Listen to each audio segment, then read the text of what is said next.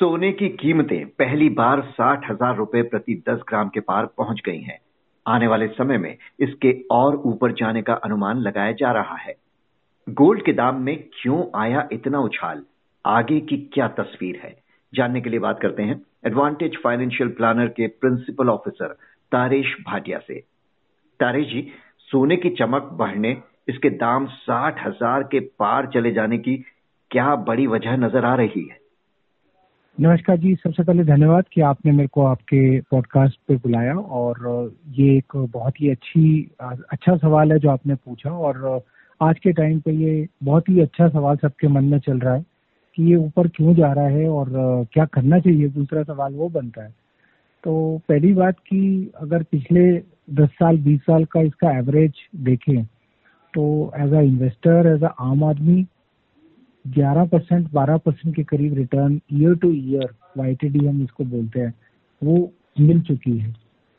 और ये ऊपर इसलिए जा रहा है क्योंकि सेंसेक्स जो है, वो एक बार साठ हज़ार, बासठ हज़ार पहुँच के वापस साठ हज़ार से नीचे जाता है। तो दुनिया भर में और सभी कंट्रीज़ में, सभी देशों में ये एक बेसिक कॉन्सेप्ट है कि जब भी सेंसेक्स ऊपर जाता है तो गोल्ड के प्राइस नीचे गिरते हैं और जब सेंसेक्स नीचे की तरफ़ जाता है और काफ़ी देर नीचे रहता है तो उस वक्त सोने के दाम जो हैं वो बढ़ते हैं। तो एक मुख्य कारण वही है कि सोने के दाम क्यों बढ़ रहे हैं और ये इतना महँगा क्यों हो रहा है। क्योंकि सेंसेक्स जो है वो उछाल लेके वापस की तरफ़ रुका हुआ है। जी कहा जा रहा है कि बैंकिंग संकट गहरा रहा है जिससे मंदी की आहट है। दुनिया भर के शेयर बाजारों में गिरावट देखने को मिल रही है। ऐसे में लोग सोने को फ़ायदे का सौदा मान रहे हैं। तो आप क्या सलाह देंगे? क्या ये गोल्ड में निवेश का सही वक्त है? तो आ, ऐसा कोई सही वक्त नहीं होता और आ, कोई गलत समय नहीं होता। एज अ फाइनेंशियल प्लानर हम अपने क्लाइंट्स को बोलते हैं कि जो गोल्स हैं और जो टाइम हराइजन है कि कब आपको पैसे की ज़रूरत पड़ेगी, पाँच साल में, दस साल में? और उसका मकसद क्या होगा? अगर ये तीन चीज़ें बड़ी साफ़ हो जाती हैं तो आपको समझ में आ जाता है कि अगर मेरा दस साल से ऊपर है, पाँच साल से ऊपर है तो म्यूचुअल फंड जैसे कि अच्छे म्यूचुअल फंड इक्विटी के, आप निवेश कर सकते हैं। इसी तरह से सोने के दाम जो है, अगर आपका दस साल से ज़्यादा का समय आपके पास है तो औसतन आपको दस और ग्यारह प्रतिशत हर साल का रिटर्न ये दे जाएगा। एज अ फाइनेंशियल प्लानर हम यही बोलते हैं कि इसको 10 प्रतिशत, ज़्यादा से ज़्यादा 15 प्रतिशत अपने ओवरऑल इन्वेस्टमेंट पोर्टफोलियो का हिस्सा ज़रूर रखें। अब अगर दो साल के अंदर आपको सोने की वापस ज़रूरत है, उसको बेचकर आपने कुछ खरीदना है तो हम रेकमेंड नहीं करते हैं। ये एक थोड़ा सा लंबे समय के लिए, पाँच साल से ऊपर, चार साल से ऊपर के समय के लिए अगर कोई गोल आपका है, मकसद है तो उसके लिए सोने में निवेश करना सही रहता है। ये थोड़ी शॉर्ट टर्म में नज़र आता है कि 12 से ऊपर चला गया और सोना जो है वो अब सेंसेक्स के भी ऊपर रिटर्न दे गया 2022 में। ये सच है। लेकिन ये हर साल इतना ही रिटर्न मिलेगा, ये सेंसेक्स से ऊपर रहेगा, ये नहीं कहा जा सकता। क्योंकि पिछले 21 सालों में सेंसेक्स और सोना दोनों 4000 से उठ के आज पचास हज़ार, साठ हज़ार से ऊपर जा चुके हैं। तो उस तरह से सेंसेक्स फिर भी आगे चल रहा है ओवरऑल रिटर्न्स को देखें तो सोना में सोने में निवेश करना सही है अगर आपको मकसद पता है जैसे कि हो सकता है आपने बेटे की शादी करनी है हम्म। बेटी की शादी करनी है उसमें आपको सोने के गहनों की ज़रूरत है तो यही सोना आप जिस प्रकार से भी ले रहे हैं उसको आप ज्वेलरी में बना के उस वक्त इस्तेमाल कर सकते हैं तो बहुत ही सही टाइम है। देखो सोना कभी नीचे जाके गिरा नहीं है कि वहाँ जाके चार हज़ार से उठ के आज साठ हज़ार पे है तो इक्कीस सालों में तो ये वापस कहीं जाएगा नहीं। ये सही है कि आपको निवेश भी अच्छा रहेगा और अगर मकसद है तो वो भी पूरा हो जाता है। जी। और बेचने वालों को आप क्या सलाह देंगे? क्या उन्हें अभी इंतज़ार करना चाहिए या ये सही वक्त है निकालने का? क्योंकि कहा जा रहा है कि आने वाले समय में जो ट्रेंड देखने को मिल रहा है इसके दाम अभी और ऊपर जा सकते हैं।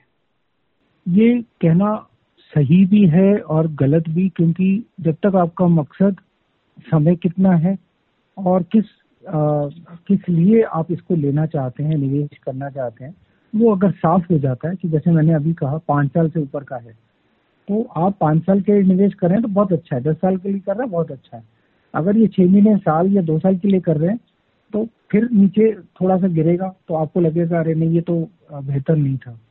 तो जो रिटर्न है, वो सेंसेक्स के हिसाब से ऊपर नीचे चलती हैं।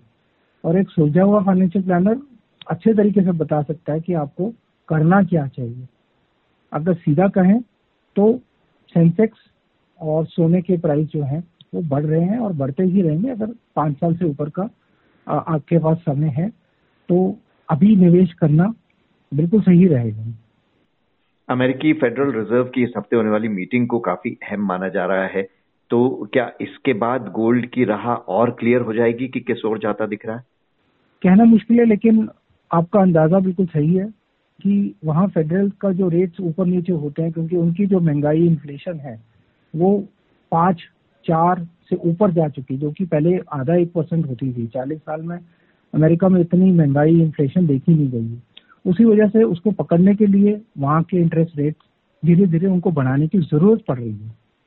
जब ज़रूरत पड़ रही है तो वहाँ के जो वासी हैं या जो भी फाइनेंशियल इंस्टीट्यूशन हैं जो भारत में लगाते थे सेंसेक्स में लगाते थे उनको वहाँ पर फ़ायदा नज़र आता है। चाहे वो छह प्रतिशत मिले जो कि उनके हिसाब से बहुत ज़्यादा है।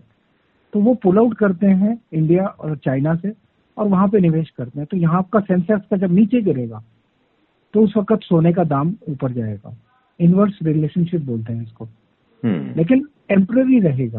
अगर एकदम से ऊपर गया है तो थोड़ा सा गिरावट आएगी। अगर सेंसेक्स वापस ऊपर से ऊपर को जाता है तो सोने का दाम थोड़ा सा पकड़ में रहेगा। तेज़ी से भागेगा नहीं। जी। देश में फ़िज़िकल गोल्ड की डिमांड में भी तेज़ी देखने को मिल रही है। तो शादियों का सीज़न आने वाला है। जो डिमांड बढ़ने का एक बड़ा कारण हो सकता है क्या? आ, बिल्कुल सही कह रहे हैं। साउथ इंडिया में हो या नॉर्थ इंडिया में हो कहीं पर भी सोने के दामों में गिरावट या ऊपर जाना डिमांड पे बहुत डिपेंड करता है। और उसी तरह से भारत में ओवरऑल सोने की खपत और डिमांड हमेशा से ही ज़्यादा रही है। हम्म। तो उस हिसाब से अगर आपका कोई शादी है या कोई ऐसा उत्सव है त्योहार है कोई बच्चे को आपने देना है या ऐसा कुछ है तो उसके हिसाब से छह महीने साल दो साल तक भी कह सकते हैं आप सीधा ज्वेलरी को बना के रख सकते हैं। इसमें क्या होता है कि कुछ लोग सोने को लेके रखते हैं कि जब ज़रूरत पड़ेगी तब सोने के गहनों को बनाएँगे। लेकिन आज सोने के गहने लेके फिर दोबारा से उसको आ, हटा के नए बनाना देकर वो एक गलती है। क्योंकि सोने के दामों में और जो ज्वेलरी होती है उसके दामों में 10 से 15 प्रतिशत का फ़र्क पड़ जाता है जिसको ज्वेलरी मेकिंग चार्जेस बोलते हैं। तो वो चीज़ को ध्यान में रखते हुए आप सीधा अगर सोने के गहनों में पैसे लगाते हैं तो अच्छा रहेगा क्योंकि वो आपके काम आने वाले हैं।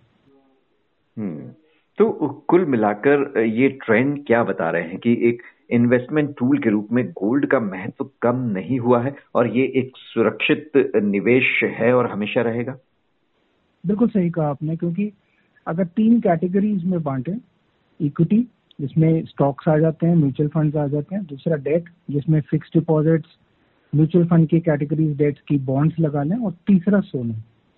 आज जैसे मैंने कहा, पिछले 20 सालों में 10 सालों में एग्जैक्टली ग्यारह eleven point four percent year to year return रही है सोने की, जो कि एक तरह से सेंसेक्स को यानी स्टॉक्स को भी एक तरह से बीट कर जाता है, ऊपर चला जाता है। और म्यूचुअल फंड्स हों या फिक्स डिपॉजिट्स हों, उनसे बेहतर है कि आप सोने में निवेश करें। और सोने की जो आपने कहा फ़िज़िकल डिमांड वो इसलिए है कि अगर ज्वेलरी की देखें कि गोल्ड ज्वेलरी की डिमांड है, वो एक चीज़ है। सोने को खरीद के रखना, वो एक चीज़ है। और अगर इसको थोड़ा सा और ध्यान से देखें कि ये क्यों बनती है, क्योंकि आज से पचास साल पहले, सौ साल पहले, हज़ार साल पहले, क्या होता था कि सोने की अशर्फियाँ होती थी, सोने के गहने होते थे, सोने के सिक्के होते थे, और उसको लेकर एक बोरी में डाल के, झोली में डाल के, जेब में डाल के आप कहीं भी जा सकते थे। खास करके जब एक देश दूसरे देश के ऊपर लड़ाई कर रहा है, आक्रमण कर रहा है, कोई बाहर से आया है, उसने आक्रमण किया तो सबसे आसान चीज़ होती है कि आप सोने को लेके कहीं भी जा सकते हैं, यानी पैसे को। तो वही सालों साल चलता रहा कि ये सबसे सुरक्षित चीज़ है। अगर आपने मान लीजिए प्रॉपर्टी ली है, स्टॉक्स लिए हैं, बॉन्ड्स लिए हैं, म्यूचुअल फंड लिए तो हो तो सकता है कि आप एक दिन में उसको रिडीम करके और चल पड़े, लेकिन उस टाइम मार्केट की क्या सिचुएशन है? कौन करेगा? लड़ाई हो गई है। तो उस स्थिति में सोने को हमेशा एक स्थिर चीज़ मानी जाती थी। सबसे महँगी चीज़ सबसे आसान और सबसे सुरक्षित माना जाता था। तो वही हमारे भारतीयों में भी पुरानी उस आ, सोच से सोने को एक अच्छी चीज़ माना जाता है कि आप इसको लेकर आगे कहीं भी जा सकते हैं। तो उस विचार से हाँ बिल्कुल सही कह रहे हैं आप। आने वाले टाइम में भी ये ट्रेंड बना रहेगा और 10 से 11 कम से कम ईयर टू ईयर रिटर्न आपको मिलती रहेगी।